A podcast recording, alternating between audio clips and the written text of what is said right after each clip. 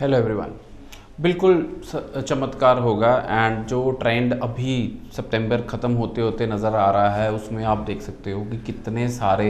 Visa students के आ रहे हैं, कितनी सारी पी आ रही है and Canada is turning a lot more positive than it was so students मेरे को लगता है कि जो भी जनवरी इनटेक में एक सवा लाख वीज़ा आने की पूरी पूरी उम्मीद है, क्योंकि कनाडा ने ये बिल्कुल क्लियर कर दिया है कि कनाडा साल के सवा दो लाख से लेके ढाई लाख तक बच्चे लेके जाएगी 2022 में। ये बिल्कुल क्लियर है और ये पत्थर पे लकीर है। सो इतने बच्चों को तो वीज़ा मिलना ही मिलना है। सो so, जो पेंडेंसी है हम सोच सकते हैं कि अगली मार्च या अप्रैल तक ख़त्म होने की उम्मीद रख सकते हैं। बट इस टाइम पे भी अगर कनाडा का प्रोसेसिंग टाइम देखें जो नई एप्लीकेशंस पे है वो 90 डेज़ के अंदर अंदर एप्लीकेशंस प्रोसेस हो रही हैं। सो स्टूडेंट्स आई फील कि जो जनवरी इनटेक है वो बहुत ही बड़ा इनटेक और पॉजिटिव इनटेक जाने वाला है स्टूडेंट्स के लिए। और क्योंकि ऑनलाइन स्टडीज़ को भी ओके okay कर दिया गया कनाडा हाई कमीशन की तरफ़ से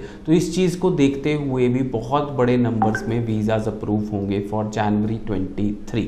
सो so, सारी कैटेगरीज के वीज़ाज़ बहुत ज़्यादा नंबर्स में अप्रूव होंगे चाहे वो टूरिस्ट है चाहे वो स्टूडेंट है चाहे वो डिपेंडेंट है चाहे वो पीआर है. सो so, सारी ही कैटेगरीज के जो वीज़ा अप्रूवल रेट्स हैं वो बहुत हाई रहने वाले हैं आने वाले तीन चार महीने में.